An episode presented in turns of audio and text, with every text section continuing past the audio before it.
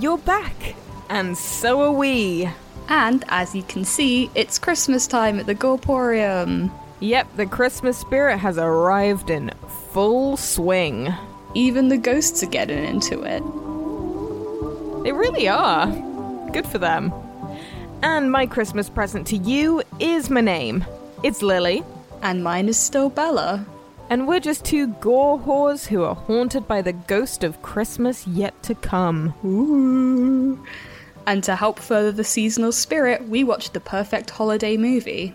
Yep, we watched Gremlins. And for Bella, it was her very first time. Don't judge me. You can judge her a little bit. I hope you like spoilers. And adorable little monsters, and some that are less adorable. Tis the season after all. Let's begin.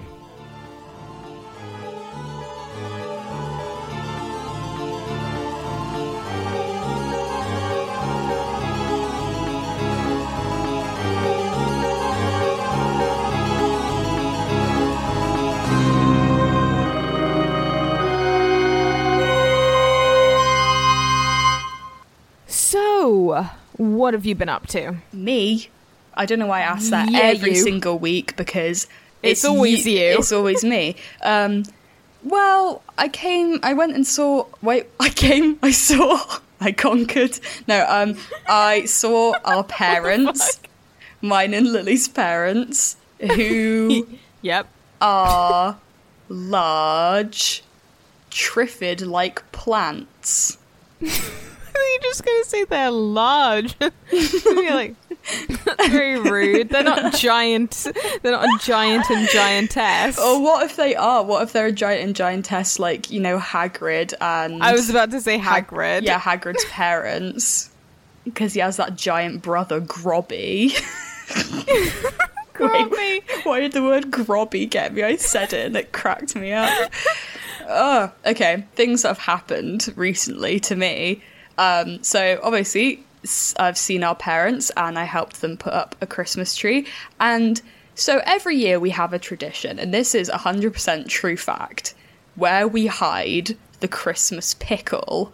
And Oh, I need a pickle. you need a Christmas pickle. Okay, the thing is, Mum has always maintained that this is some sort of German holiday tradition, the Christmas gherkin.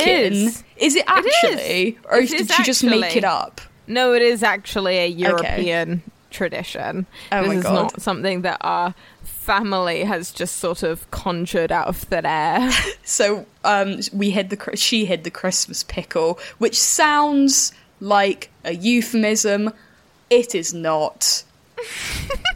she hid a bauble ornament that looks like a gherkin in the Christmas tree, and I found it because our Christmas tree is white and the gherkin is green. yeah, it's not a great hiding place, I've got to no, say. well, it's okay. It that's fine. It's all right. I found it. Second thing that happened to me last week, I was with my housemates, who, as you guys well know, are small haunted dolls um, that I keep in a indeed they are. spooky dollhouse. I was hanging out with them. We went out for a cigarette. And we saw, we heard some scrabbling, like a little bit of scrabbling, not the board game Scrabble, like sort of. I Mm-hmm. didn't assume, didn't assume board game well, you know, I just wanted to make sure scratching and that sort of thing and like squealing. And we looked down at this hole and there's just a big fucking rat Oh my god. just hanging out in there. And we were like, oh, wait, what the fuck's that? And he goes into his little hole. We can just see his fat tail hanging out in there. And it was so nasty. I was like, what the fuck is going on? Because we've heard it before, but I'd never I seen love it. I love a large rat. Like I have do. told you It's exciting. the one when me and Brendan were living in our last house before it bloody burnt down. Ah. We had that massive rat who used to break my wine glasses almost And eat your every day. candles. and eat my candles. I didn't even know So I rats liked wax, and yet well, no, I think it's because they were scented. So I had all these candles from IKEA, like an apple flavored one and a cinnamon. Well, I don't know, flavored but scented. And I would come back Ah. out next day, and there'd just be like little bits of wax just fucking everywhere. turns out rats are just idiots and like nice smells. and there'd be just like gouges taken, like huge Ew. chunks, and like all these little tiny like divots. Whereas like rat paws and rat teeth just eating away at these candles. Ew. And yeah, would just knock my wine glasses on the floor as well because it tried to climb inside to drink the bottom of my like glass and would just like knock it over onto the floor. Oh, fuck's sake. So I'd just wake up to like glass smashing and candle scrabbling. They were a nightmare, but I kind of like oh. sort of endeared to them. Hmm, very nice. Yeah. I also have another point that I'd like to talk about, Okay. which is Wov loves, but I can always save it for later. Wov loves. Talk no. Talk your heart out about Wov loves. loves. Okay, let's just let's just have some time in this Wov love space. Okay, so to anyone who is probably about mine and Lily's age, so born between like ninety five and like two thousand and two, you may have had what is essentially a rip-off Furby called a Wov love.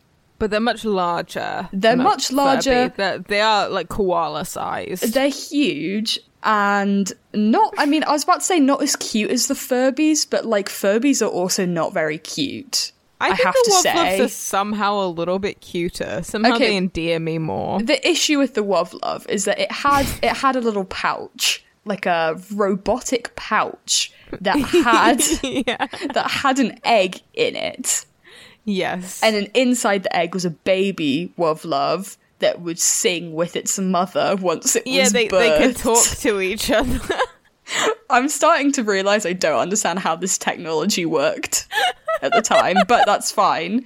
And so with the Wovlove, Oh, you had to try and get it to give birth. Yeah, and so basically you'd have to build up trust with the Wov Love and like, you know, pet it and talk to it and cuddle it and then eventually it would like it would say a certain phrase which basically meant like I am ready to birth my child. I'm knocked up.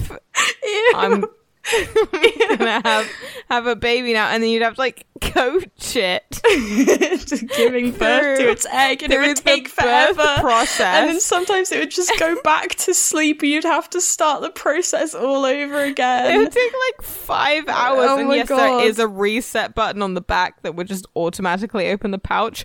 But I wasn't any kind of quitter as a child. no, I, I like, wanted to. I wanted to I'm help gonna get her. this this Wov Love out organically. Yeah, I wasn't going to get about to give her a C-section. That's exactly what it is. Like vaginal birth versus a C Oh my scheduled C section. It's awful. the reason I bring Wov Loves up is because gremlins make me think of Furbies for good reason, and also there is asexual reproduction present in the plot of this movie. And Yes, I there is. assume that is how the Wov Loves reproduce. I don't really wish to think about them Well, having yeah, the sexual reproduction. I don't want to Ew. contemplate the reality of that, frankly. Yeah, the babies just kind of come out of nowhere. Yeah, and you They're know just what? like suddenly like in Fair the enough. pouch. But if you don't know what a WOV love is, look it up. They're horrible.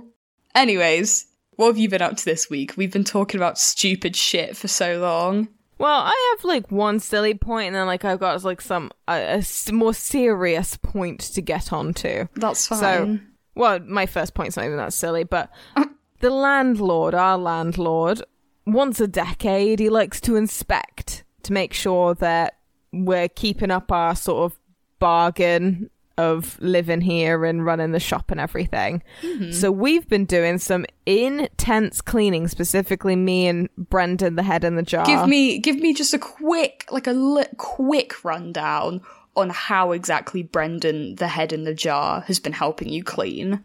I screw his head onto a Roomba. You know what? That makes perfect sense. That fixes any question I was about to have. That's it. Solved. No problem. Okay, good. I mean, the question is if it's a Roomba, the Roomba can do the work on its own. Brendan doesn't really need to be attached to the Roomba. he likes to feel important. Okay, you know what? Fair enough. It's hard being just a head in a jar. It is. I can understand that. yeah. So um we had to do a lot of cleaning. He was roombaing around, you know, dusting, all this kind of stuff. The landlord was very pleased. We've done well. So Good. that was my sort of busy thing for the week is that I just did it absolute megaton of cleaning, like unbelievable amounts of cleaning. Yeah. And my second point is not really anything that we've been up to, it's just that when we introduced ourselves on this podcast, I feel like we didn't really get into um, identity and representation and all this kind of stuff. I think we've sort of alluded to it. Yeah. And I kind of just wanted to discuss how you identify, what your pronouns are, and all that kind of more specific yeah, jazz, just I so guess. people can know. Okay.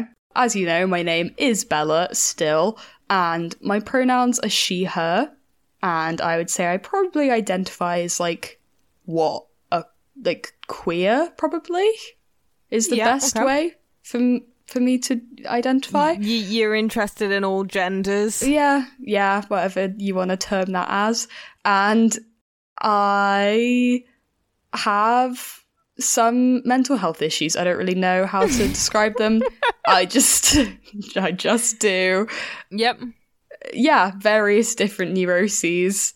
Also IBS. I think we know at this point in Ugh, this I podcast talk about that you have IBS so because much on this podcast. It's honestly getting out of Yeah, hand. Whether any of it of even makes poop it through the cuts. I don't know. Becky's probably gonna have to do like a a multi cut for the Oh last God. you know bloopers episode, which is just like Me talking about poop poop- stories. yeah, the poop section. Oh my god. Deeply embarrassing for me. What about you? Your turn. Right. Well, I'm Lily, as y'all know. Really? I didn't know Um, that. I know. Shocking. Ugh. I use she, they pronouns. I actually prefer they. Yeah. But I also don't mind she. I Yeah. also don't mind he. I would kind of be pretty chill with any pronoun. I don't like it. Don't call me it. That's but, fair. Um, I'm also bisexual. I like all genders. So by bisexual, I mean like not limited to one gender, essentially, is my Yeah. interpretation of bisexual personally. That's what I mean with mine as well, yeah. Yeah, I guess queer like works for me as well. Mm-hmm. I also have ADHD, so I'm ne- neurodivergent. Very fun for you. And- Yeah, I know. ADHD. Actually, getting an ADHD diagnosis was like extreme upside because That's good. I was always like, why did I struggle so much in school? Oh, got it. Oh, that all starts Got to add it. up. But also, like, uh, this year I also got diagnosed with ME, which ME is also known as CFS, which is so it's um chronic fatigue syndrome. But my specific sort of thing is, hang on, let me just. Got it written down. It's just a really complicated phrase, right? Myalgic ense- encephalomyelitis. I don't know what any of those words mean. It's a hard one to pronounce. It's not an easy one because if you say chronic fatigue syndrome, no one takes you seriously. They're just like you're lazy. yeah, no, if I you know, I say get all ME, the then people take it a little bit more seriously because it is actually it's a neuroimmune condition, so like MS. Yeah, Except unlike uh, a lot of neuroimmune conditions, it isn't degenerative. It doesn't get worse as thing as time goes on. Yeah. it goes through swings and roundabouts essentially. Yeah, yeah, so yeah. it will go through remission and come back again, and it's quite cyclical. It just depends. I personally struggle with it in the regard that I get massive brain fades. So I will constantly be walking around the house and just be like, why am I here? What am I doing? yeah. She's like, "What's going on?" I have to like sit down in a chair when I cook. I I struggle with it decently. I would re- it is regarded as a disability. When you look up ME, it says it's a disabling disease. Yeah. It's a neuroimmune disease. It affects brain function, limb function, but it's not so serious. It's like you're not going to die of it. It's not degenerative. So I feel quite lucky in some regards. Hmm. But anyway, I just sort of wanted to talk about being mentally ill, being queer, being disabled, all that kind of stuff. Well, it's it's always nice to have context um, for these things because, like, sometimes you know it may be that I bring up like OCD or something like that, and it's always nice to have context. for- Diagnosis isn't what we actually have. and you know, also it's nice to have you know if people are listening or Yes. guests at the Gorporium might suffer with the same issues, and it's always nice to know that there's other people out there. Exactly. Exactly. All right. Any recommendations for this week? Have you seen anything I actually recently? do have some recommendations for Ooh. once. I rewatched I Saw the Devil, 2010 film, Korean movie. Yes. I rewatched it. I watched it with my friend, and it, we started watching it about 5 a.m. We ended at like 7 a.m. because it's 2 Mm-hmm. hours and 20 minutes. Oh my god, is it that long? It's so long. It's so long, but like it doesn't feel like that long. no, it doesn't so feel. good. It doesn't feel long. It's one of my favorite movies of all time. Like horror, thriller, just a masterpiece. It's fucking perfect. I don't even know how much to say in case people are going to watch it, but you kind of have to go yeah, in I don't want to spoil anything, but going blind, it's amazing. However, I will say that there is a trigger warning for uh, Yeah. uh, rape content. yeah, well, also gore content. Yeah, sexual assault Yeah. content. It's it's a very it's a very disturbing movie. Maybe go on um a website called Did the Dog Die? It used to just be about whether the dog died, but now, yeah, but now if it has other like warnings. yeah, if you search up a movie, it tells you whether there's rape in it, whether there's body horror in it. There's like it has a lot of Yeah. lists of uh, subjects that you might be sensitive to. So it's always worth running a movie through that because it doesn't give you really spoilers. It no, just it just lets of, you know. Yeah. So yeah, just be careful with that one. But if you are into sort of dark, nihilistic, disturbing movies that have some Yeah. very fucking amazing action sequences, like fight sequences, get Yeah. on it. It is an incredible movie. And then my other recommendation is the new Twilight Zone by Jordan Peele. Oh. I haven't finished it yet, but it is absolutely amazing. Classic, like the Twilight Zone anthology. Each thing is about a different little story, something weird happening. Very, very good. Sweet. So I've got two recommendations, which are actually two movies that came out very recently. Oh, she's right on top of it. It was uh, me and Jenny watched them both the other night. Ah, We watched Freaky, okay. which is by the same people who did Happy Death Day. Okay. Is it like a Freaky Friday kind of thing? Is that Yeah, what yeah, it's a bo- it's a ah. body swap. Oh, oh cool, she swaps bodies with a serial killer. Oh, that sounds fun. It was so fun, and the kills are so good. Can and we I review really, that? Can we review that one? Oh my god, I would love to. I really liked it so so much more than I ever thought I was going to. Oh, the trailer sick. made it look too cheesy and I just I thought it was going to be bad and I adored it. So it's like don't judge a book by its cover because I loved it. I really really thought it was great. Awesome. Okay, well, that's definitely going on my list to watch. And then my other recommendation is The Dark and the Wicked, which is by Bryan Bertino, who did The Strangers, which Oh, is yeah. our last episode. A lot of people refer to this as masterpiece. I still personally prefer The Strangers. Okay, well, that's, yeah, that's interesting. This one Did it come out um, really it- recently? It's 2020. Oh, Both of the movies I've recommended are 2020, and they came out in the last couple of months. Hmm. But I like The Dark and the Wicked.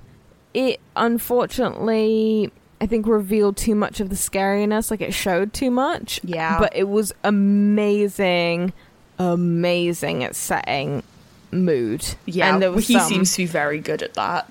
twists and turns and unexpected stuff that really blew my mind. It was re- there's a lot to love about it essentially. Yeah. I preferred Freaky, but The Dark and the Wicked I also recommend. Yeah. Okay. Shall we move on into tagline and poster? Yes, please.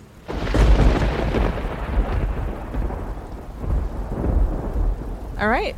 Tagline and poster time. Let's go. So, let me read you these taglines. All right. You ready? Mm-hmm.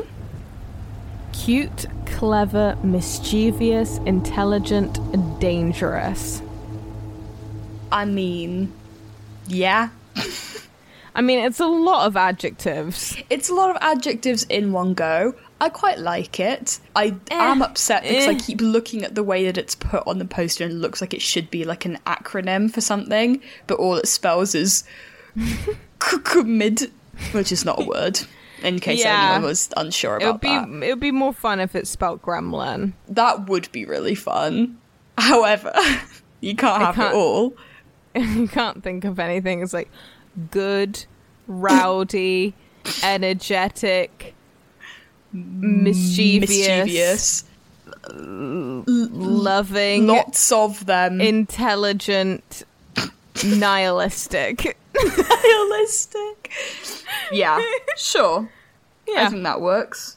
All right. And the second one, there's not very many uh, taglines for this movie at all. So, Interesting. what you see isn't always what you get. Why does that remind me of, you know, Trixie and Katya? You know how Katya always does the thing from Contact or whatever? Oh, no, it's not. It's not from Contact. It's from Tatianna's performance in like All Stars, whatever. She goes, Yeah. "What you see isn't always the truth," and Katya Yes. always does that. That's what it was making me think of. I knew it was making me think, think of something. Because, honey, what you see isn't Yes, always the truth, but it's just about gremlins instead. It's not. Neither of the taglines It's blow fine. me away. They're fine. It's alright. But What about what about the poster? Okay, so both the taglines. Um, the poster. I mean, it's. I like it's- it. We've seen these before. We've done Chopping Mall and we've done Night of the Creeps.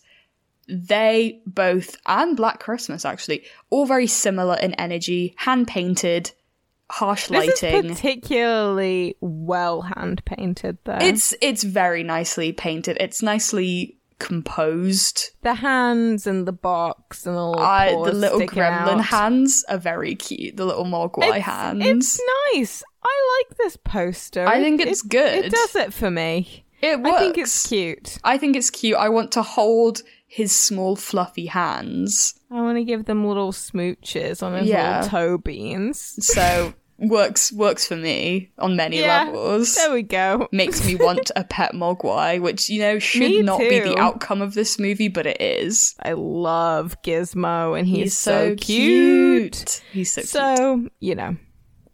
All right. Good. Um. Good poster. Enjoyed it. Nice Yeah, poster. Very very lovely. Nice. Shall we get into the meat of it? I think I think we might as well. Number one, you gotta keep him out of bright light. Number two, keep him away from water. It's incredible.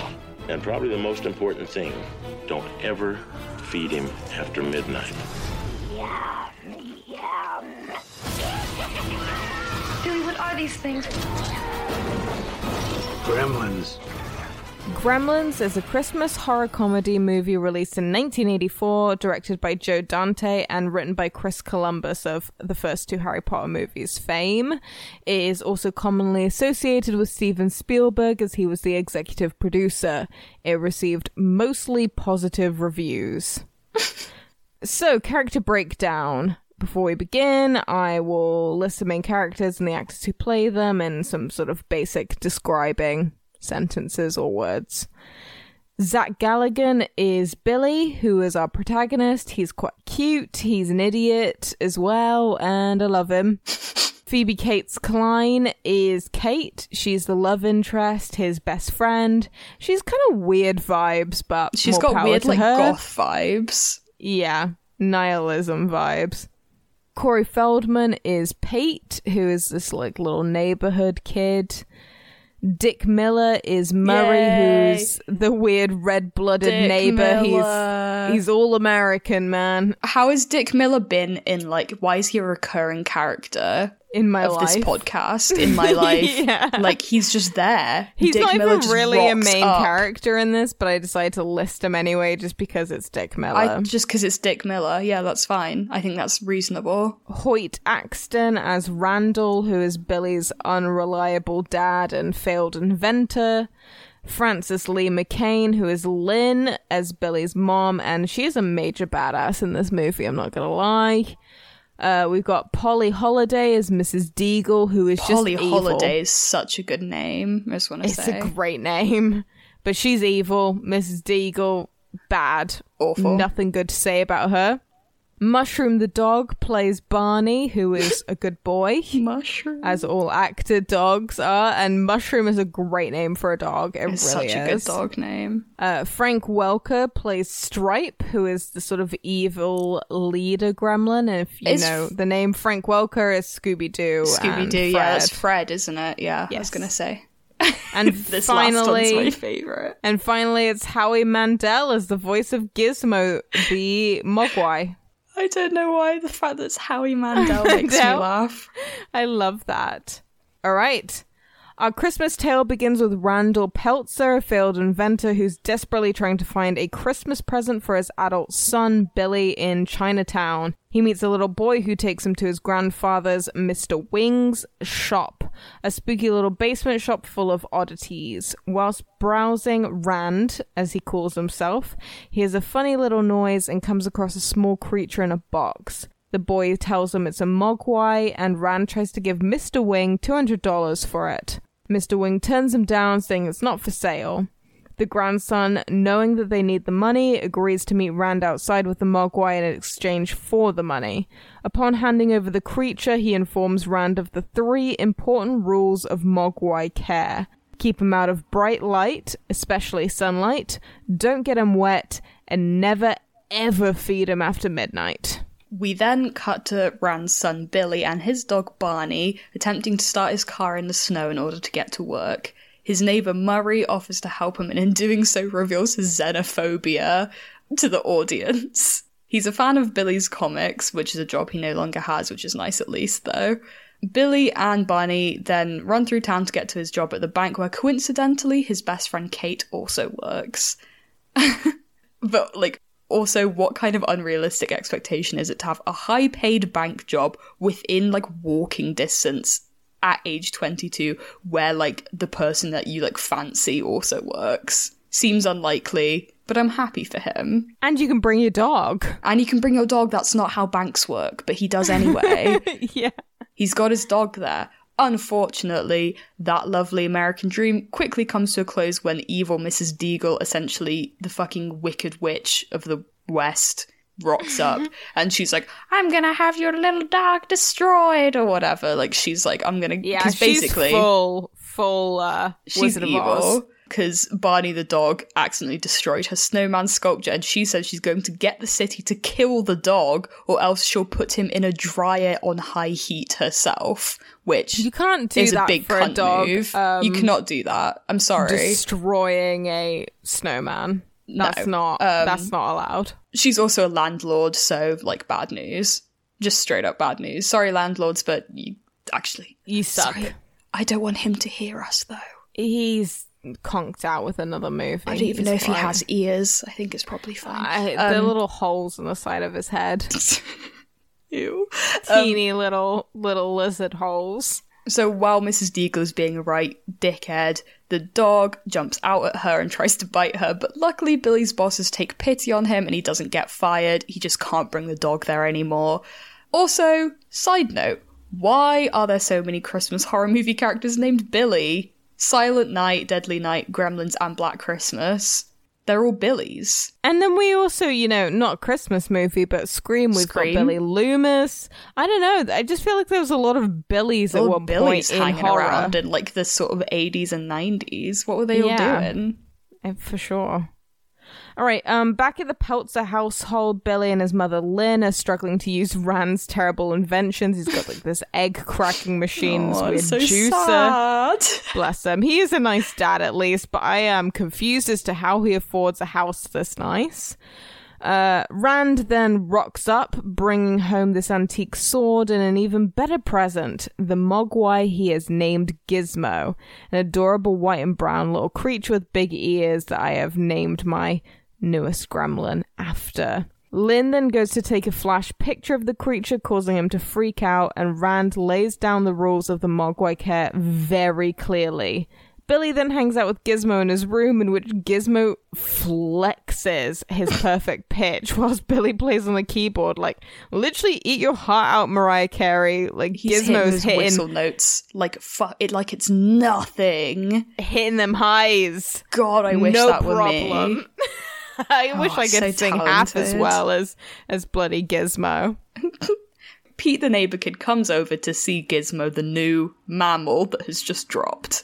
And whilst playing with Gizmo, he accidentally spills a pot of water on him, causing him to screech, ripple, and gurgle, and eventually pop out five little, like, spawns of other mogwai from his skin.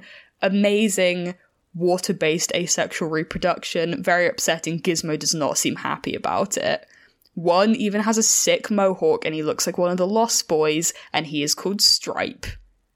Gizmo is very unhappy and weeps, and Billy then tells his dad about this, who thinks they might be able to sell Mogwais as like the new family pet because they're so easy to breed. As much as I can see the appeal of that, it doesn't work out very well for long. Um, around the same time the new Mogwais arrive on the scene, they find Barney the dog unharmed but wrapped up in Christmas lights, like hung up. And they blame Mrs. Deagle because she's evil and wanted to kill the dog. But is it her or is it these new little creatures that are here? Billy then takes his Mogwai into school.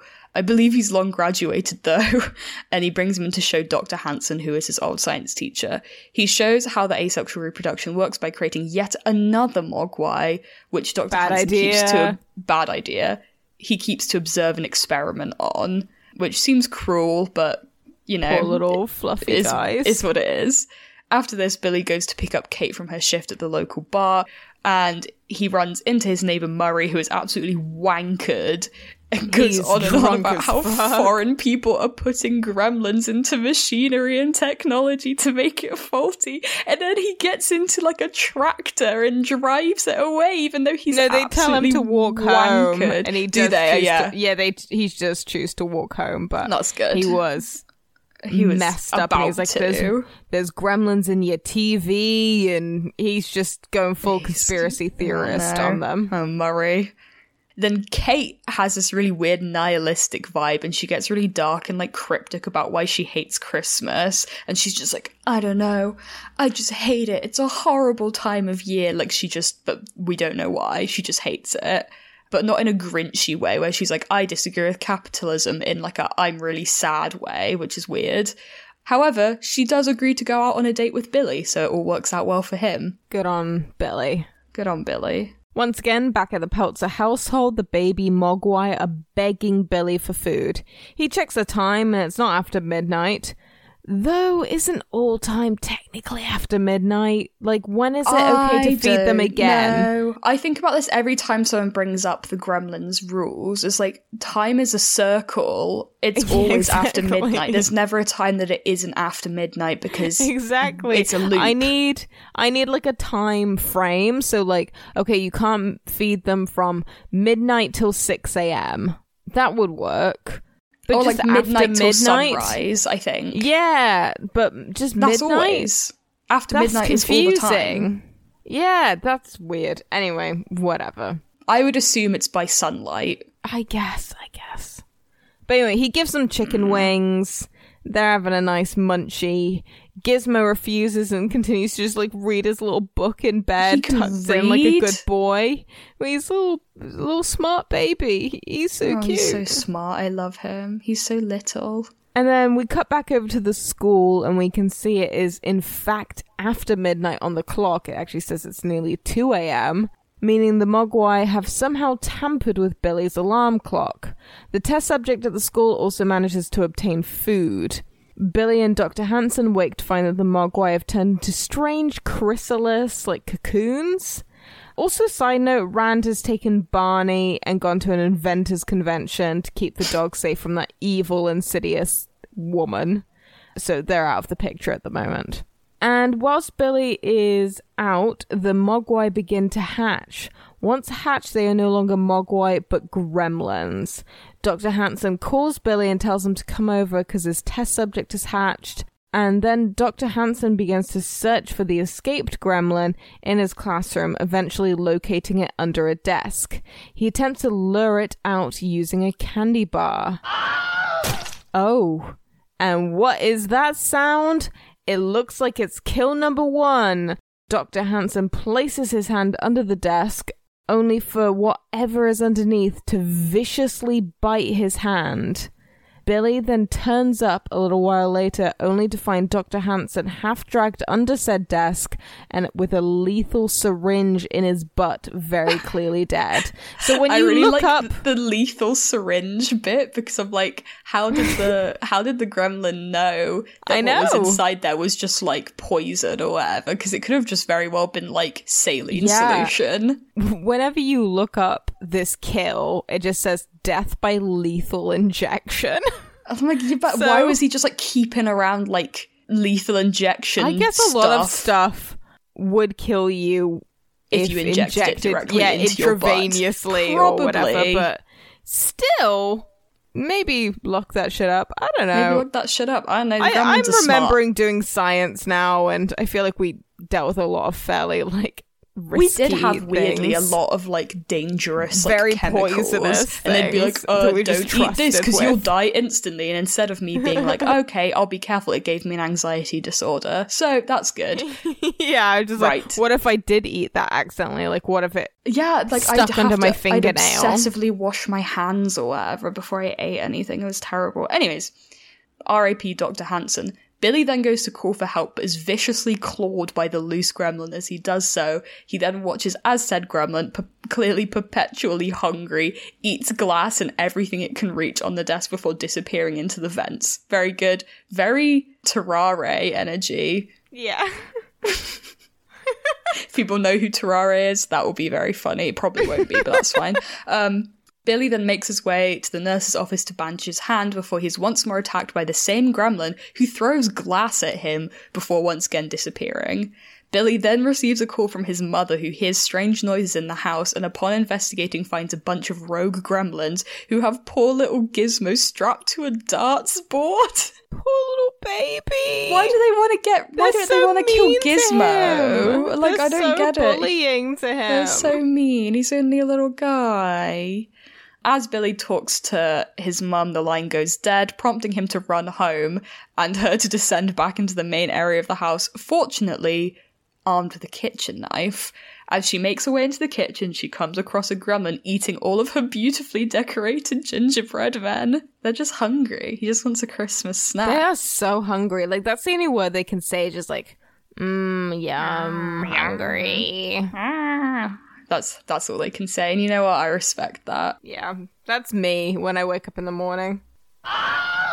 Uh oh, it's time for some death. As said greedy gremlin dives into the electronic mixing bowl to get some more cookie dough whatever, Lynn sneaks round and turns the device on liquefying the gremlin in a matter of seconds until he's nothing but a green bloody pulp. And it's really disgusting. You can see his little nasty reptile feet sticking out the top and it's real Yeah, gross. his feet are the only thing that survive. She really Ugh. like liquefies them. Oh, it's so gross. Okay. And what is that noise once again? In continuing her badass style as another gremlin begins to throw plates at Lynn, she grabs the TV dinner folding table to use as a shield, knife in hand. She then approaches the gremlin fearlessly. Once close enough, she stabs it multiple times to death, leaving it pinned to the chopping board. Oh, kill number four. Lynn's badassery is not over. Another gremlin then throws an oven tray at her from behind, so she quickly turns with excellent reaction speed. Like I would be dead long be before done. this point, and sprays it with what either seems to be like Raid, or like insect repellent, or sprayable cooking oil. Either way, it doesn't like that, and it's forced backwards into the microwave, which she then turns on and explodes the gremlin to smithereens. In fact, not even smithereens is literally reduced to like atoms. Like it's just it's liquid. nothing. It's very It's disgusting. I'm sure it smells like hell in that kitchen by this point. Yeah. Gotta buy a new microwave. Oh yeah. Lynn then makes her way into the living room, initially duped by a wind up robot in a Christmas stocking uh, that's moving, you know, kicking its little legs around, only to be attacked by a gremlin in a tree as the leader stripe watches hiding from a corner. Fortunately, Billy arrives home just at the right moment before this gremlin actually murks her. Kill alert! Kill number five! Yes, this is a pretty heavy kill section. Lots of gremlin slaughter.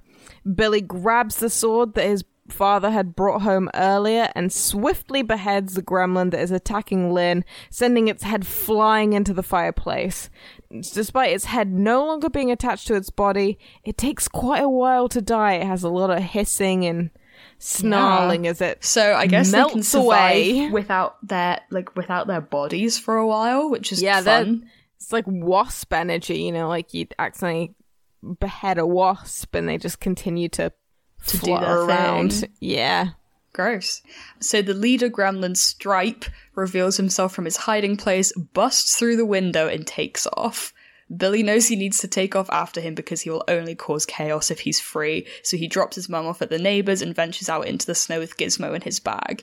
He follows footprints to the YMCA, where Stripe is hanging out and he's attacked by him. Um, do-do-do-do. young young gremlin. There's no need to feel down. I said young gremlin. It doesn't work. Actually, it turns out. Unfortunately, it's still fun. I had a good time. Young gremlin. Right. Uh. He accidentally flings Stripe, the gremlin leader, into the pool, which, as we know, very bad shout from him. Upon which he multiplies by the hundreds, and so now there's a fucking army of gremlins. Too he goes to the cops, who are drunk on duty and largely useless as per usual, and oh boy, here are some gremlins.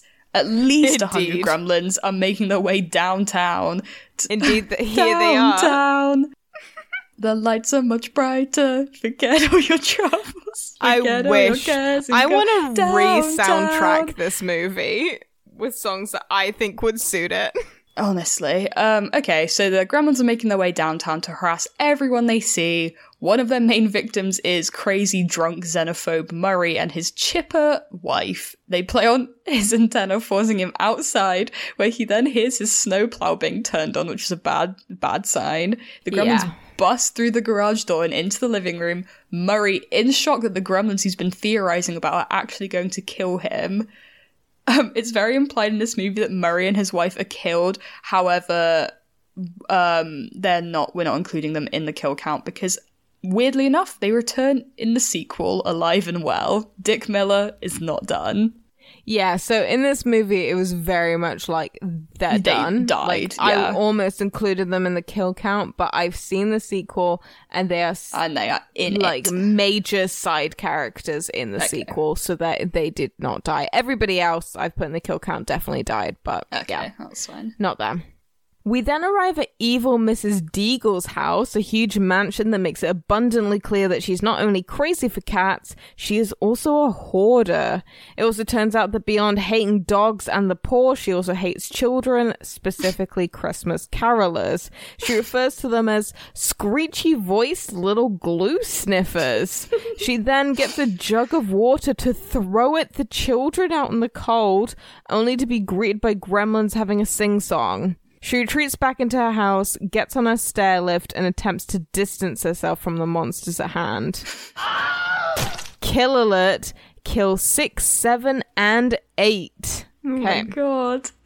She gets on a stair lift, but the gremlins, being the technological whizzes that they are, have rigged the stair lift to go extremely fast. The chair shoots up the extremely long flight of stairs, sparks flying, and when she reaches the top, she is catapulted from the chair through the second story window and out onto the street below, killing her instantly. But what a way to go. I know.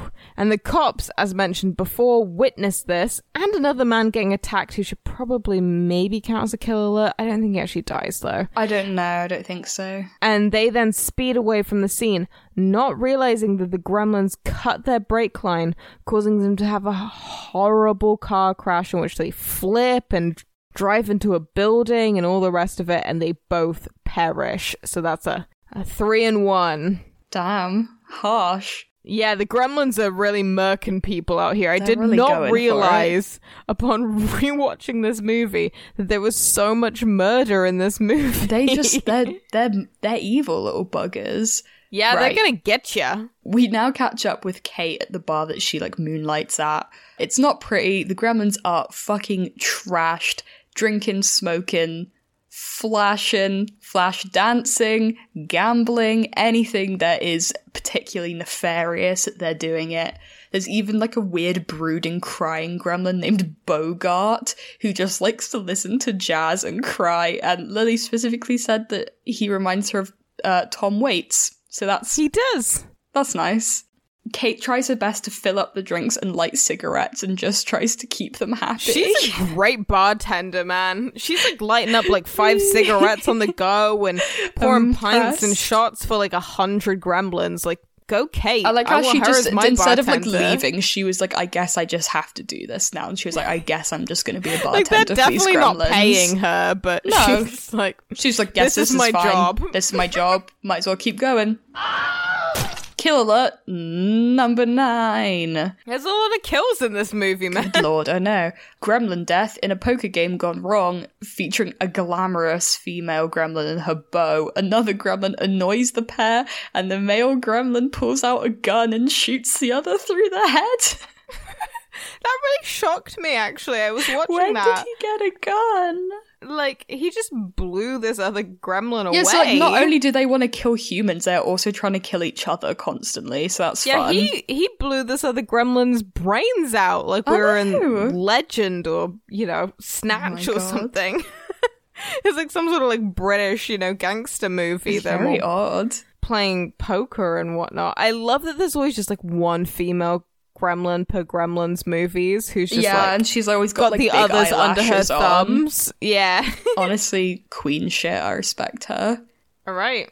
Whilst trying to light a cigarette for a certain gremlin who has three cigarettes in his mouth, it recoils at Kate's match, making her realize that they don't like light. She then uses her camera flash to escape by taking constant photos just as Billy pulls up outside. Unfortunately, the car won't start because of gremlin tampering, so they then run to the bank where they work. Now comes the wildest scene in the movie. I was wondering who was going to get this section, and it's oh me. So, so this is w- fuck me, holy fuck. This is why Kate hates Christmas. So on Christmas Eve, when she was nine years old, she was decorating for Christmas with her mum, and then Dad never came home from work. Her mum was calling him, he wasn't picking up. He wasn't back the next day or the day after that. He didn't come home for Christmas. A week went by. Just, it didn't look good. It seemed like he'd run off with somebody else. Anyway, it's freezing outside. It's December, whatever.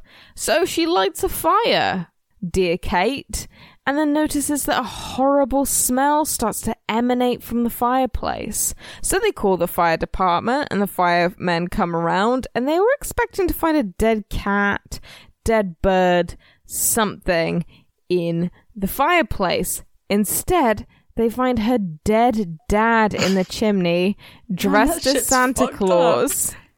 He was going to surprise them, but slipped whilst climbing down. He broke his neck and died instantly, and that's why she hates Christmas. I mean, look, if you're gonna have any reason to hate Jesus Christmas, your dad dying in a chimney is probably quite a good reason. Like, Why there's no way I could do that, argue with that. though? I'd be like, you know what, fair enough. He could have just surprised them coming in the front door. Coming through the front door dressed as Who Santa, cli- that would have been fine. Down a three-story chimney. chimney. I don't know. It Like that shit's like a stupid slippery idea. anyway. What if they lit a fire? Like, there's so many.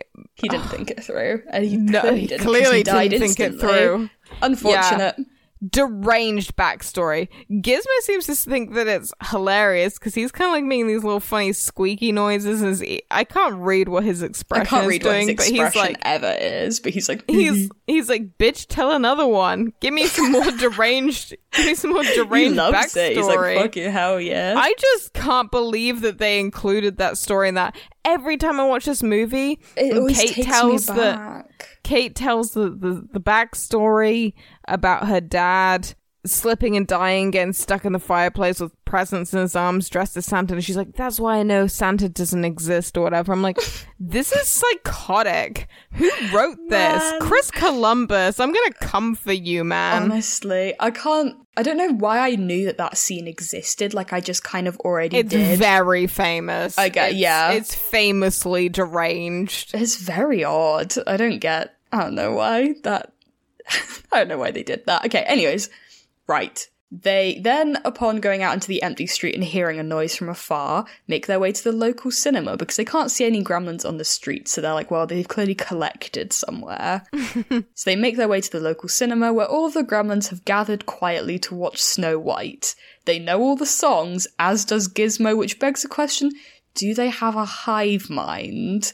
Is this like Sense 8? Yeah, well, the thing is, they've been alive a day. Gizmo's potentially been alive for hundreds of years. Years, so yeah. Have, are they leeching off his memories? I guess so. I mean, if they're all reproduced from him, I like guess so because there's right? no way otherwise that they would know the songs to stuff. So it begs the question of a hive mind. Right. So you know how baby octopuses just take on all the knowledge that their parent octopus had because they I didn't know that. I don't know. yeah. So octopus octopi. only live for one year, um, and their baby Wait, what? octopus take on their RNA, and Do it means that for they short of a time? yeah, and so it means that they take all of their knowledge that the parent one has learnt. So the every generation of octopus gets smarter. That's such a weird thing that octopi, these really smart things, don't live long at all. That's so weird. I think it's it's I think it's so that they can pass on their knowledge. It's like they do it. It's almost like a purposeful evolutionary thing, so that each yeah, it's an generation gets evolutionary advantage, I guess, like genetically and hereditarily or whatever. But whatever, Ugh, it's weird, weird to me. Like what happens in like twenty years when the octopus are really really smart? They're gonna take us over. They are. They're already very smart. Okay. I would- anyways, I accept our octopus overlords. I, for one, would accept them. Okay, so potentially the gremlins have a hive mind with Gizmo. We're not essentially, we're not hugely sure on that, but I would like to know. Nonetheless, um, they set a trap. I don't know who in the context of this note, but I think it means Billy and Kate. Uh oh. Kill alert number 10 slash 100. Yeah, because they kill a lot in one go. Oh my so- god, so many. Bill and Kate open a gas pipe or something to do with the gas mains and then light a rag on fire to go into it like a fuse. Very dangerous, but you know, respect. And then they run, they make a run for it and trap all the gremlins who are just peacefully watching Snow White inside the building. And once they're a safe distance away, a huge explosion occurs, killing all of the gremlins inside. I, for one, felt terrible for the gremlins. Yeah, it makes me feel really sad. I don't think I'm supposed to have sympathy for the gremlins, but, But I did. They I were didn't just really. like, wa- I didn't like when they were like burning to death. They were like, you know, they were just having their popcorn, watching like old movies, and then all of a sudden they're so all on fire. Oh no. I'm. I feel like I'm gonna cry because I just. You can't. You're not allowed to cry about the gremlins, but it did make me very sad. It did make me. It did make me sad because they were just having a nice time. They just liked watching Snow White. I don't know what the problem was. Anyway, so Stripe has once again escaped, getting preoccupied with the local department store and the candy in its display window a little while earlier. It's now of the utmost importance to stop Stripe before he can create any more gremlins. Upon entering the department store, Billy entrusts Kate with Gizmo, and they also have a little bit of a smooch. Kate then makes her way to the control desk while trying to find something to help Billy, but accidentally ends up turning on a fountain, which is not good. Billy, meanwhile, makes his way through the toy section, clothing section, sports section, and so on to find Stripe, only having increasingly violent encounters with Stripe that leave Billy very bloodied. Spike even gets a hold of a chainsaw and a gun, which is a Chainsaw bad in one hand, gun combination. in the other. yeah. What is Fair enough. this, evil dad? Gizmo is then on a mission, however, in his little tiny toy car that he speeds towards the fountain area in. It is also worth mentioning at this point that Rand and Barney the dog have rocked up at the department store after getting no replies to his calls from his family. Uh, Stripe then begins to open fire on Billy and climb into the fountain. And just as he's about to reproduce, Gizmo rocks up and opens the blinds on Stripe. Kill number 11. The bright light then begins to melt Stripe, melting his flesh away until he's just this green slime and bone. He eventually collapses into the fountain. Billy then approaches the fountain where Stripe's skeleton jumps out, momentarily alive, before he continues to melt into a disgusting bone sludge. I didn't know that like their bones could melt like that, but interesting. Again, gross. interesting development on how I, gremlins I like work. the Gremlins lore. I, I want I more would like to know more about them. I would I- like, the like sequel gives you a little bit more. biologist to be able to tell me what animal they're the most closely related It looked to. like a cat skeleton. It did. It did. You're right. Interesting. I don't know. I wonder if there's any, been any research done into this. right. The news blames mass hysteria for like the explosion in the town and the several people who died, even though surely everyone in town saw a gremlin because there were hundreds of them. So many. So many. Billy's family is all reunited and Gizmo is being spoiled on the couch. Mr. Wing, the man who owned the shop that they got the Mogwai from in the first place, who unwittingly sold Gizmo in the beginning, rocks up. He speaks to Gizmo in Mandarin, and Gizmo speaks back to him in Mandarin. Did yeah, you know? so yeah, Gizmo and you know Mogwai is a Mandarin word, so yeah. that's his language. So they Yeah. basically just tried to force English on the poor little I know. dude. No wonder he didn't know what the fuck's going on. He's pretty did pretty well though. Mr. Wing picks him back up and puts him in a box to take him away. He cusses them out for being dumb. cusses them out for being dumb and white, basically. And to be honest, he's right for that. Yeah. Gizmo stops him before he takes him away because he has something to say to Billy, and he says, "Bye, Billy," before going away willingly. This man essentially says, you can have him back when you've learnt responsibility because this was a mess. You have ruined the town. I'm going Yeah. to take Gizmo away. You can have him back when you've learned responsibility, which I'm assuming is how the sequel comes about. yeah. I'm sure Mr. Wing will take good care of him whilst he's gone. Gizmo and the old man stride away into the distance, chatting and laughing. A wonderful Merry Christmas. The end! Yeah. So, the good, the bad, and, the, gory. Um, would you like to start us off with a good point?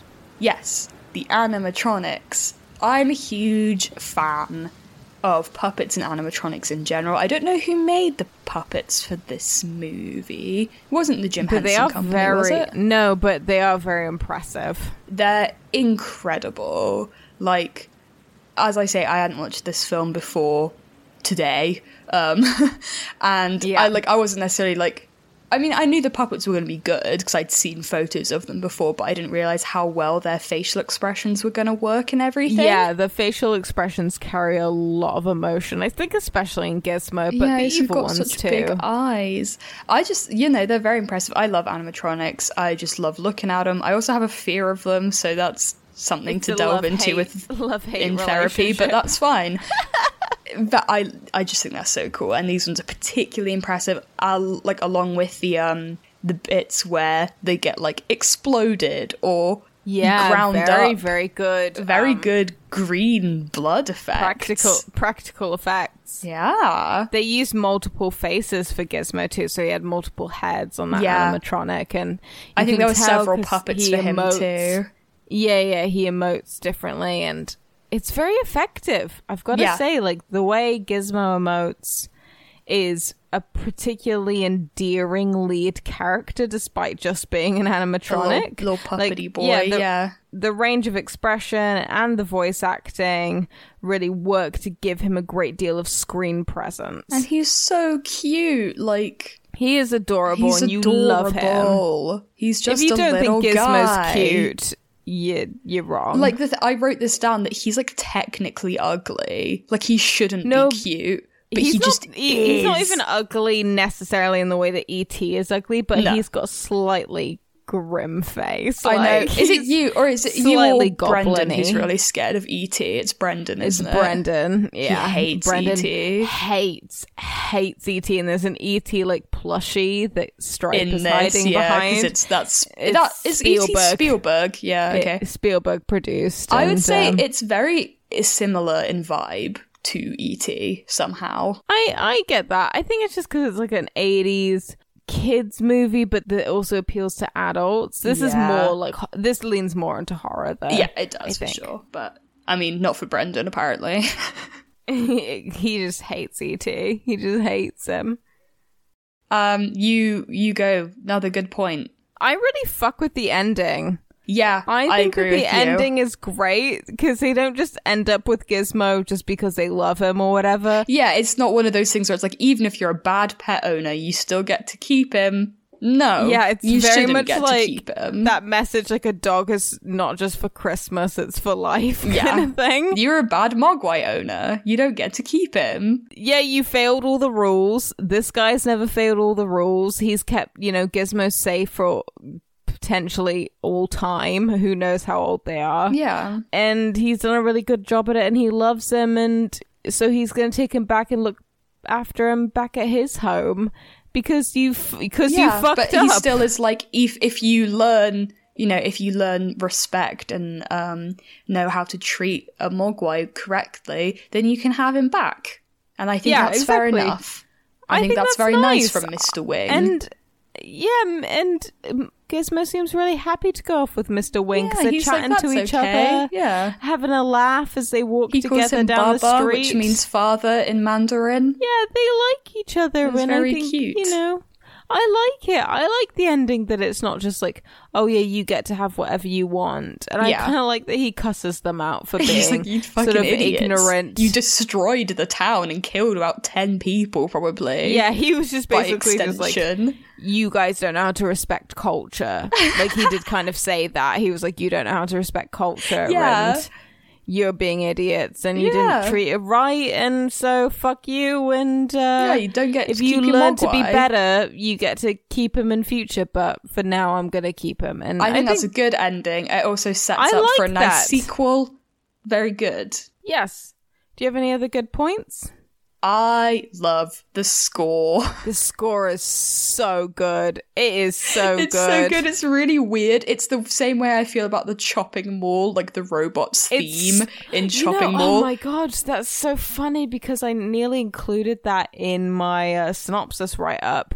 Oh. Is that it reminded me the the particular Gremlin theme? yeah, yeah, the Gremlins theme when they're doing mischievous so things. much of the robots theme in Chopping Mall. They both slap. Then yes, then they they both slap, and they're just great themes. They really stick in your head.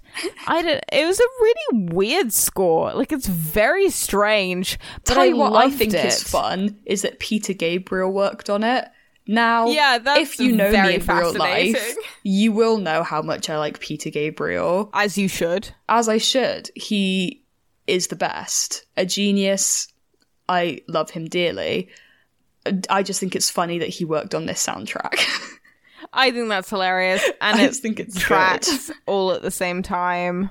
So, overall, between the two of us, I would say we both think the movie has a lot of very good points. It's just really fun. Like, there's not anything Yeah. specifically that I can unload, but like, it was just fun. There was just it like was a lot well to shot, enjoy. well framed. The Gremlins were great. The Yeah. Gremlins were very funny. The movie as a whole was a very fun time. yeah. All right, so let's get into the bad. Do you want to start us off on the bad?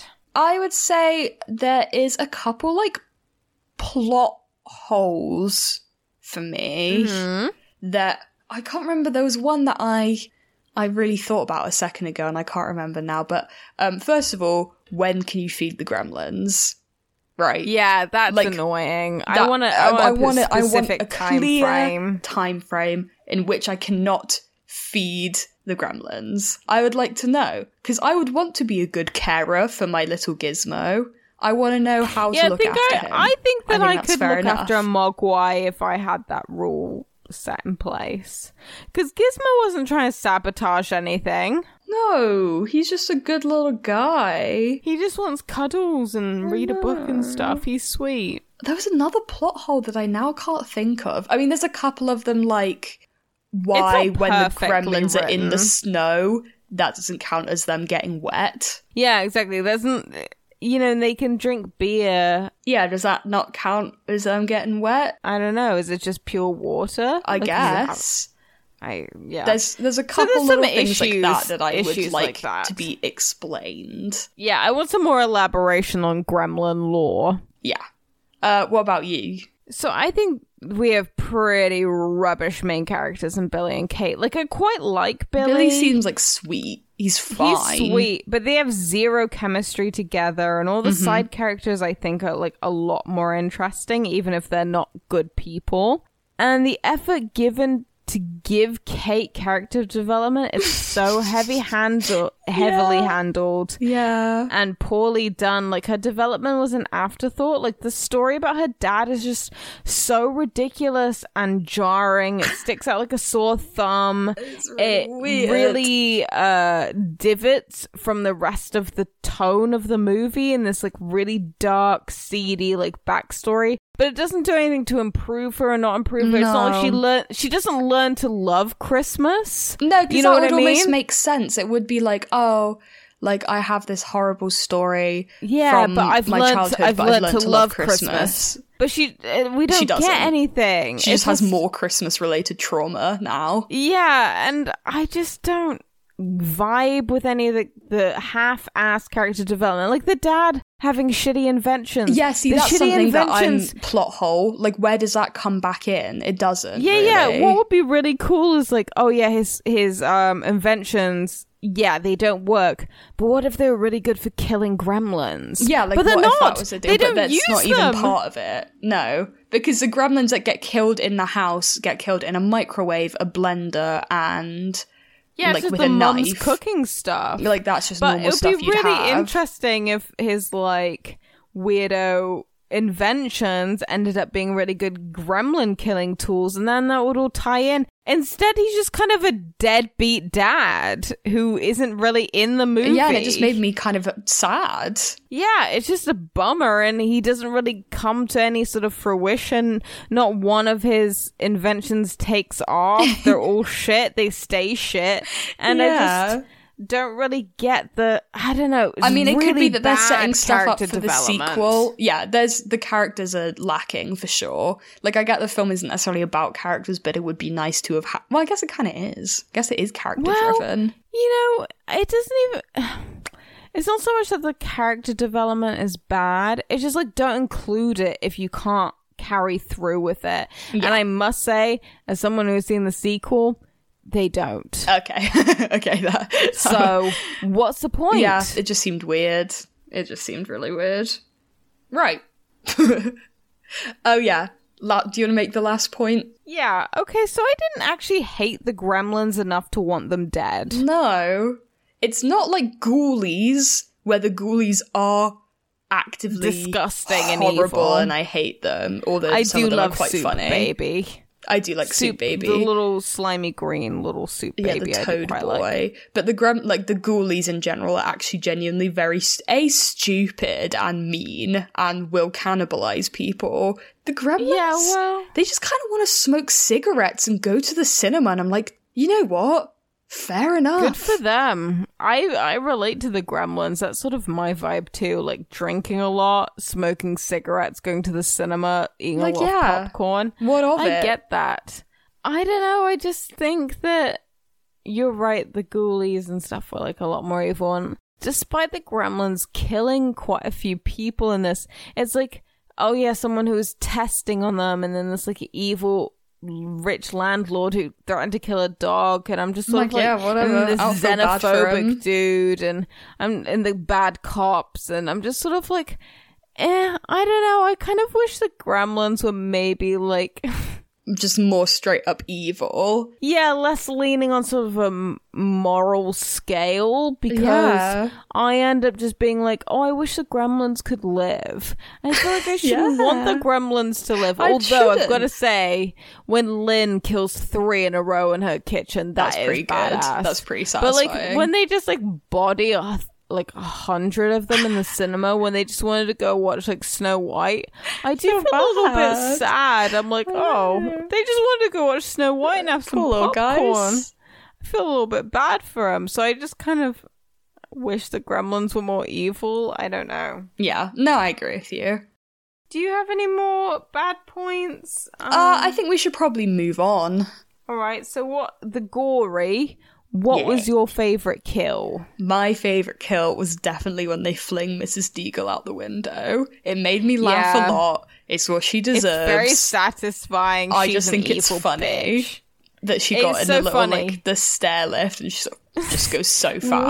Whizzes. It's How so tall I don't know why it's just so funny. It goes on for so long. Like her house must have been like six stories. It's a huge house and she's They really, yeah, they catapult her. She's done for. That's a good death. It's, very good. satisfying because It's she's an evil landlord that's like starving people in the community and stuff. Yeah, so she's an asshole. fuck her. Honestly. What's your favorite kill? My favorite kill is kind of between the microwave gremlin or the blender gremlin, They're just both because they're very good. gory, fun kills, and I also just love how what a badass Lynn is because she's not the typical horror movie mom where she's like, I don't want to get my hands dirty. She's like, I'm gonna She's like, murder "I'm gonna three of these these gremlins fucking-" up.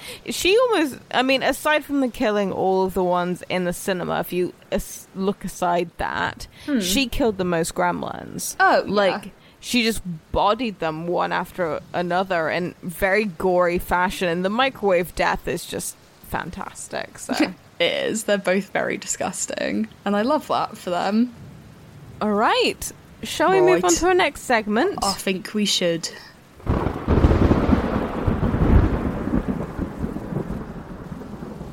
All right, so now we're on to ask the public. Woohoo! In which I go to Amazon and I read, or I find the most demented reviews I'm that I can find, for these incredibly demented reviews. and I read them to Bella without her ever having read them Nope. before. no idea what's about to happen. Very excited. Okay, so. Gremlins are destructive, deviant creatures by Badlands. Okay. Gremlins are destructive, deviant creatures whose shenanigans border on delinquency more than whimsical. I saw them as metaphors for spoiled, deviant kids. The ugliness of the critters is what turned my five year old granddaughter off, so the movie was shut down. I mean, what? Like, yeah, that's the whole point. That the That's the whole point. The they're awful. Like they're not supposed to be cute. they're horrible little Ah. creatures. They're not supposed to be nice and whimsical. that it's a horror movie. Yeah. Interesting. Right. Intriguing. Too Far Out by Anon. Not a movie for a 75 year old couple. We watched three quarters of the movie and had to turn it off. Too far out. Too far out, man. I like. When did that review Yeah, come the out? 75 year olds can't hang. It was like 2018. Oh my god. Why? I like how they watched three quarters of it and decided they couldn't even finish it. Like three quarters is like the 75 year olds majority. were seeing Gremlins for the first time in 2018. That's yeah. I've got many questions about the the circumstances under which that review was made. Yeah. but you know, All right. right. Give me another one. PG cussing by Fry. PG rating cussed in the first five minutes. We couldn't watch with our children. I remember the movie from a long time ago and I just didn't remember the language. what cuss word do they use in the first five minutes? Like damn or something? Yeah, probably something like that. Something. Jesus Christ. I mean, it's a PG. It's a PG thirteen, so I think you're allowed to swear. Like you're allowed to say like shit yeah, you're allowed to reasonably swear. to like a certain but, like, degree.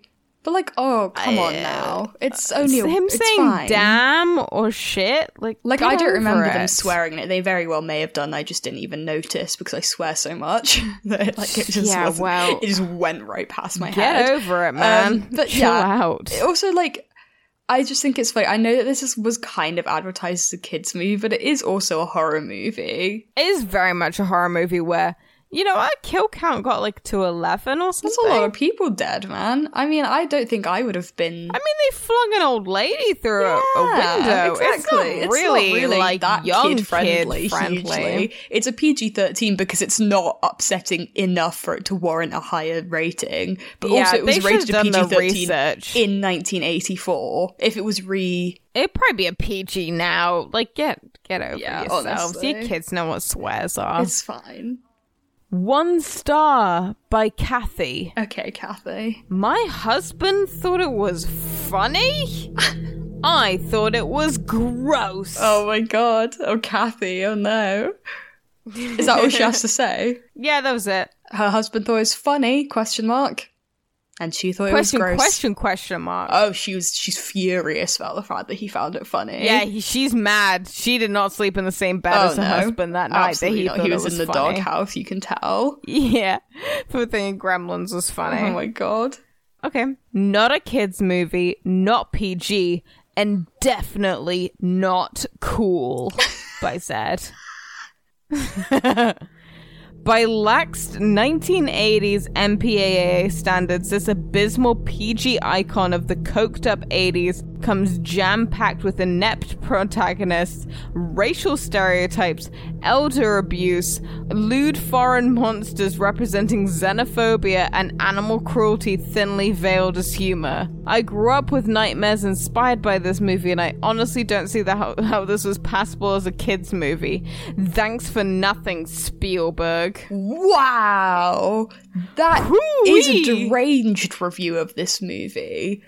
Like, I mean, they made some interesting points, actually. Uh, But the thing is, I don't think the xenophobia is viewed positively because they're like everyone who's an asshole gets like mown down. Yeah, like Murray, So- who the neighbor who's a ze- who's super xenophobic. He's not a nice dude. He gets killed. he's the butt of the joke. yeah, he's like an like every idiot. he like sees a foreign movie on TV, he's like foreign movies, and he's like, my TV's foreign. You shouldn't buy a foreign he's like it's full of gremlins. Like he's supposed to be an idiot. You're supposed to perceive him as a stupid exactly. man.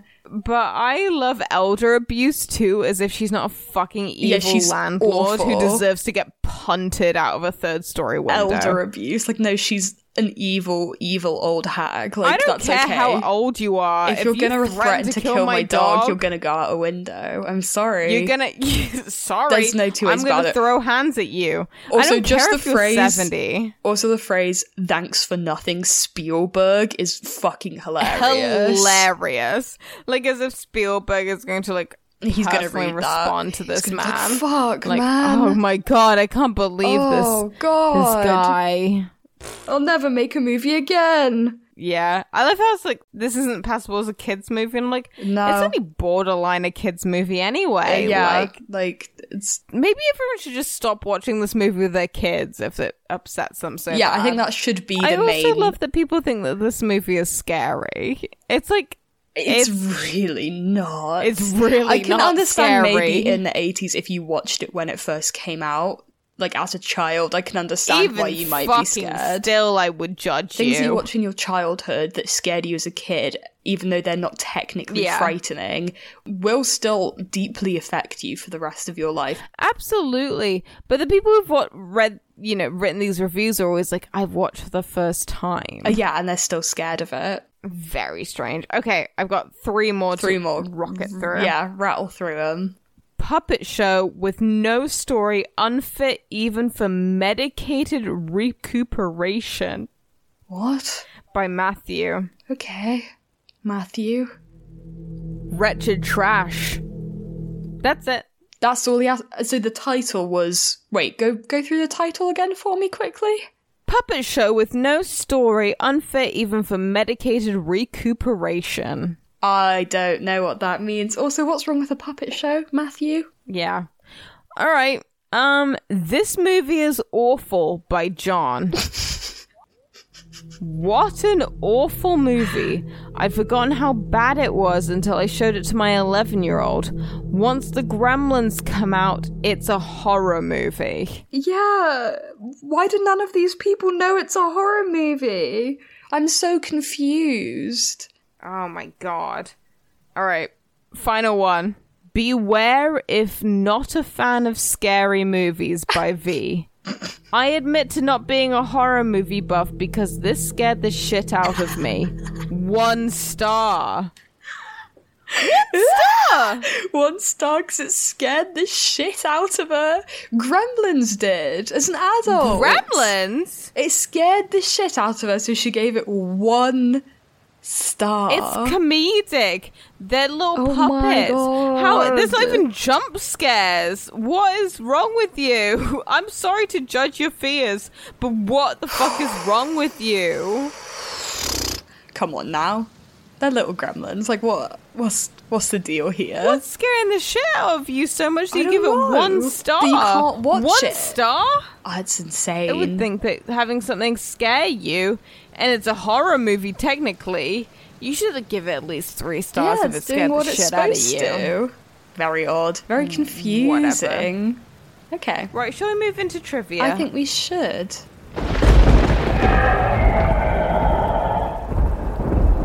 so. Yeah, let's go into trivia. Do you want to go Trivia first? time. I will. I've got a couple little short pieces. So this is interesting. Gizmo was the inspiration for the Furby, a multi-million selling mechanical was? stuffed animal in the late 1990s. So this is why I brought up the Jesus Love earlier, which was an off-brand Furby. I didn't think he, was actually the inspiration. He was the OG, man. He was the OG Oh. Furby. Which I think is very Okay. interesting. My friend actually has a Gizmo Furby. Like a Furby that's got Yeah. the same like ears and colouring as Gizmo, and it's weird looking, first of all, but also hilarious. I can see that though. I can see where the inspiration is. Yeah, yeah, absolutely. You go. Give me give me one. Okay. Chris Walas suggested they used puppets instead of the proposed stop motion idea. Oh. As a compromise, the studio suggested a spider monkey in a suit, which was tested at director Joe Dante's office. The animal went crazy, tearing the office apart and defecating everywhere. Dante screamed at the trainer to get the animal and then asked Wallace, So, puppets? Oh my I'm Just imagining this little spider monkey dressed up as a gremlin, God. just going. Why did they think that would be a good idea? Mental, terrible idea. Like it's going ape terrible shit. idea. Oh my god, that is ridiculous. And in a similar vein regarding, you know, them moving into animatronics, Zach Galligan recounted in an interview when the movie was made that there's no CGI, so all of the gremlins were animatronics, each costing between 30,000 and 40,000 American dollars. When everyone left for the day, security would have to have everyone open the trunks of their car to make sure that they didn't steal the gremlin Oh my god. uh, to be fair, animatronics. I would probably steal one of the gremlins. $40,000? That's insane. Phew. I mean, it That's kind of mental. This movie was made for so much money. I mean, it was also the fourth best box office hit of the year. yeah, I imagine. So like it did it did do well. Yeah. But Jesus Good Lord. Christ. Whew. That's a lot of money on these little fuckers. Right, I've got I've got a little piece of trivia. this is not really so much trivia, but I went in the goofs section of IMDb, and I don't I know do why love a goof. the way this was written was just, just like sending me because this person seemed very upset for Gizmo. They just said, "When water is first spilled on Gizmo, neither Billy nor Pete comfort him, even though he is crying and flailing in clear distress Oh and discomfort." I mean, this person is right. This but, person is right. yeah. They do just leave him, but it's just the way that they write it. They're just like, I can't. This is a goof. Like instead of it being a character flaw, Yeah. they're like, this is a goof. I can't believe they over like they didn't. This was an oversight from them. That's hilarious. Absolutely Aw. absurd. Poor Gizmo. Okay, I've got one. After watching Tim Burton's earlier short films, executive producer Steven Spielberg considered him to direct this movie. Oh, that would have been. he decided against it, however, because at the time Burton had never directed a full feature length movie. Also, Burton couldn't have done it at the time because he was already directing his first feature length movie, Pee Wee's Big, Big Adventure. adventure. See, that's a movie that really scarred me as a child. Large Marge. Large Fuck Marge, off. man. Fuck off. I know that's like trauma Jesus for many Christ. children for generations. Yeah, her her eyeballs my popping out. God, is not was it horrible? not- is freaky. It's made me very scared of truckers ever since. Oh my! I mean, I'm scared of truckers anyway, but like Jesus yeah, Christ. me too. They never end up well in movies. They're not well portrayed. Okay, I'm gonna give you one more. Chris Columbus's script went through a few drafts before shooting a final script. His original version actually had the gremlins killing the oh dog, Oh. Barney, and cutting off the mom's head and Oh tossing it down the stairs like full horror movie. These elements were obviously never shot due to the fact that director Joe Dante and Warner Brothers wanted the movie to be more family orientated. Similarly, in the original script by Chris Columbus, it contained a scene where the gremlins attacked a McDonald's where they eat the customers instead of burgers. Oh man, I kind of want both those scenes in there. I would vibe with that. Yeah, I kind of want like a slightly more horror version of this movie. I just think that would be quite fun. I would go for that. Yeah. All right, give me give me some trivia. Um, the film was released on the same day as Ghostbusters, which was the 8th of June. This is in Yes, America, indeed. 1984. Can you imagine that fucking double bill? I would lose my tiny mind. Seeing Ghostbusters and like Gremlins in one day would be the best day ever, frankly. So I think Ghostbusters is the second best in box office of that year, and this did the fourth best. So they're pretty tight on each other's heels. Okay. I have a little bit of more trivia. Yeah, Um, please hit me with one more. the set for Kingston Falls, which is the town this is set in, is the same one used for Back to the Future, which came Makes out the next sense. year. I can see that. So if you watch Back to the Future, you will recognize basically everything yeah, in the I town. can They were just totally see decorated slightly differently. Yeah. Huh. Oh, and uh, the Santa speech proved to be controversial. Yeah, Obviously, because it's and bizarre. studio executives insisted upon its removal because they felt it was too ambiguous uh, whether it was supposed to be funny or sad. Director Joe Dante, however, stubbornly refused to take the scene out, saying it represented the movie as a whole, which had a combination of horrific and comedic elements. Executive producer Steven Spielberg did not like the scene, but despite his creative control, he allowed Dante to keep it in because he viewed it as Dante's movie. I think it's very interesting that like Steven Spielberg was like, "Please fucking cut that." D- And he's like, "Nope. And Joe Dante was like, I shall "Uh-uh, not." I will not. This is my artistic vision," and he was wrong for that. Frankly, he was wrong for that. There's no no two ways about it. But ah, yeah, okay. absolutely it's terrible. All right. I mean, this movie has an incredible amount of trivia, so if you guys want to know more, just fucking go anywhere on the internet. like, Google it's it. one of the most high-grossing films of all time. There's a lot of trivia for him. we it's don't a have time for it Spielberg all. movie technically. Yeah. There's like 300 pieces of Jesus trivia on IMDb. We tried to could pick the most interesting ones. I couldn't be. My eyes were getting tired just looking at them. So go see, go see what else you can find. Check it out yourself. DM us if you find anything particularly interesting that you think we might like. yeah, please do. All right. Um, Scores. Scores. Scores time. So, put your critic hat on. What's your critic hat look? What- no, no, like you this- go first. What is your what does your critic hat look like this week? I mean, I actually am wearing a hat as we speak, a real Yeah, life you hat. are. Um, and it is okay. This is an interesting story. Actually, it is a blue, like teal beanie that I It's very found. Icelandic looking. It's very comfy and warm. This was found in my ex girlfriend's house, outside her door on the floor. Interesting. Okay. Fine. Not that weird. One of her housemates, we guess, assumed it was hers. However, we went in and asked her housemates, hey, this isn't Annie's hat. Whose hat is this? And they were like, oh, I have no idea. And she was like, oh, did you put it, but did you put it outside my door? And they were like, no.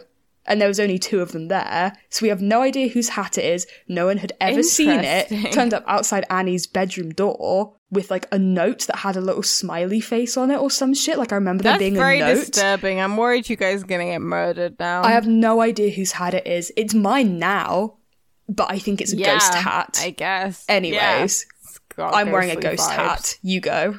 I'm wearing one of them rainbow hats that has like the little like uh fan on top that you can spin, like Oh, the those are old timey nerd hat. Yeah, That's my hat mean. for That's the good week. for the week. You're not taking it off. Yeah, no, I it's glued to my head. Like in Matilda. these. I have to wait for the super glue to wear Okay, off. understandable. Right, so we both got our critics hats on. How good yeah, do you think out it is? of ten, I'm giving it a seven. I also gave it a seven. Interesting. Like I think it's really fun. It's fun. very fun, but like There's critically, distinct flaws. is it a masterpiece? No. No. It's kind of a masterpiece. It's kind in of a that's masterpiece. iconic. Yeah. Maybe it wouldn't. Be, um, I think maybe it would be less of a masterpiece if there was more Christmas horror movies. But there's such Yeah, a there's limited supply that we ended up bending over backwards to praise movies that may or may not be perfect. Yeah, no. But seven, I think, I think is a seven is score. very reasonable. That's a good score. so personal preference. So personally, how much did I just enjoy watching it? Yeah, yeah, I how gave that an like it? eight out of ten. Oh, me too. Wow, I think we're gonna have matching scores this week. Yeah. Okay. So fear factor. What are you scared of this week? I'm scared of big rats. I mentioned it in the chit chat That's section. valid. big rats valid. in my garden whilst I'm trying to have a nice nighttime drink or whatever, and then just as a rat there. I don't want that. You don't want that. I don't You- want yeah, that. you don't want that. You don't want a superhuman British like a normal. no, rat. as, that's horrible. I never want that for myself No, ever they're again. Too large. And No. out of five big rats, it gets a one. It's not a scary movie, despite what Amazon reviews will have you believe. It is not a scary movie by any means. we have the exact same score as Yeah. eight seven one. My fear factor for this week is hidden spiders because you just know that I've been cleaning up the Gorporium for the landlord, dipping behind curtains, going through piles of clothes, dusty old things, just the kind of stuff that spiders want to inhabit. So I've been very fearful, like going into old cupboards, pulling shit out to put in the wash and all that kind of stuff. Just spiders are gonna pop out. Oh, So we've got exactly Lily. the same score. Talking about spooky old corners, I've just seen a ghost. Can you describe it? Oh shit. Okay. Come on. I I've just seen a ghost. Yeah. And he is sludged into the main room of the Gorporium, the main sort of Did you use Video sludge as a aisle. verb to sludge? Yes, I did. Okay, okay, that's fine. He is like blue jello. Oh, He is kind of all sludged into one. He doesn't have a definitive neck or face. Well, he doesn't have a definitive neck, but he has a definitive face. what does So his face look amongst, like? Amongst all the sludge, he has a very human man face. No, that's But he's got- awful. He's got quite thick lips and sort of a teeny nose, quite deep set eyes, no eyebrows though, but he's got like a very definitive man face. You know, like sometimes you see them little wire haired dogs. Um Yeah, and they have a look like they man people face. faces. Yeah, he's kind of got just like a little man face I implanted don't know why the like, way you described it made me see it as Jensen Ackles from Supernatural. he's not as handsome as Jensen Ackles that from would be Supernatural. horrible. Or Yeah, would it be that's more- good? I don't know. That's Hmm. more. That's just insulting to Jensen Ackles. I think at that point.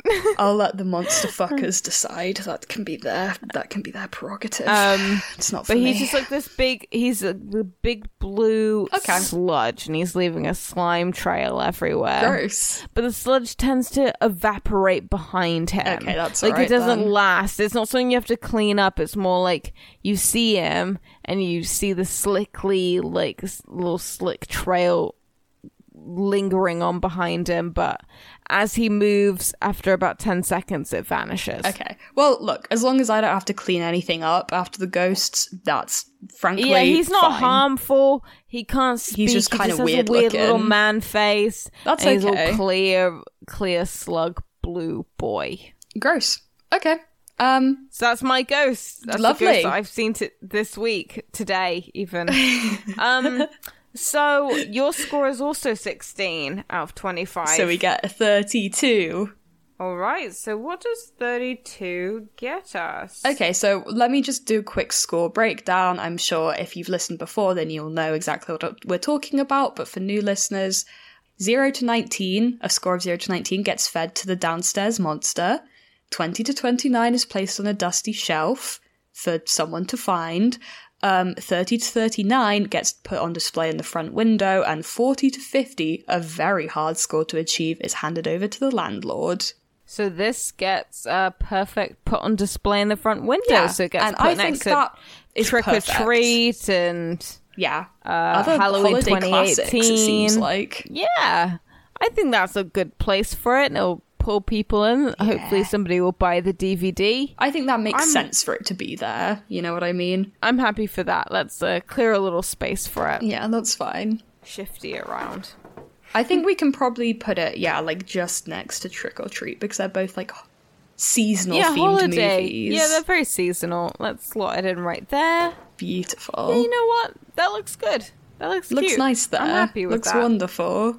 So, that brings us to the end of today's Christmas horror discussion. You best run on home and get cozy. And if you don't have anyone to spend the holidays with, Christmas or otherwise, you're always welcome here. Yeah, don't forget to come back next week for our final Christmas movie. And you better bring us some presents. I personally this year would like a hat in the shape of an African land snail. That's a good present. I think so. And I want a string of your teeth to turn into mm. jewelry. Very beautiful, stylish. So yeah, get on yanking them out. Well, we're gonna be looking very fancy in the new year. and if you're lucky, we'll get you something too. if you're very lucky. I mean, after all, it's a gift enough just to see us creeping around the Gorporium. Happy holidays. See you soon.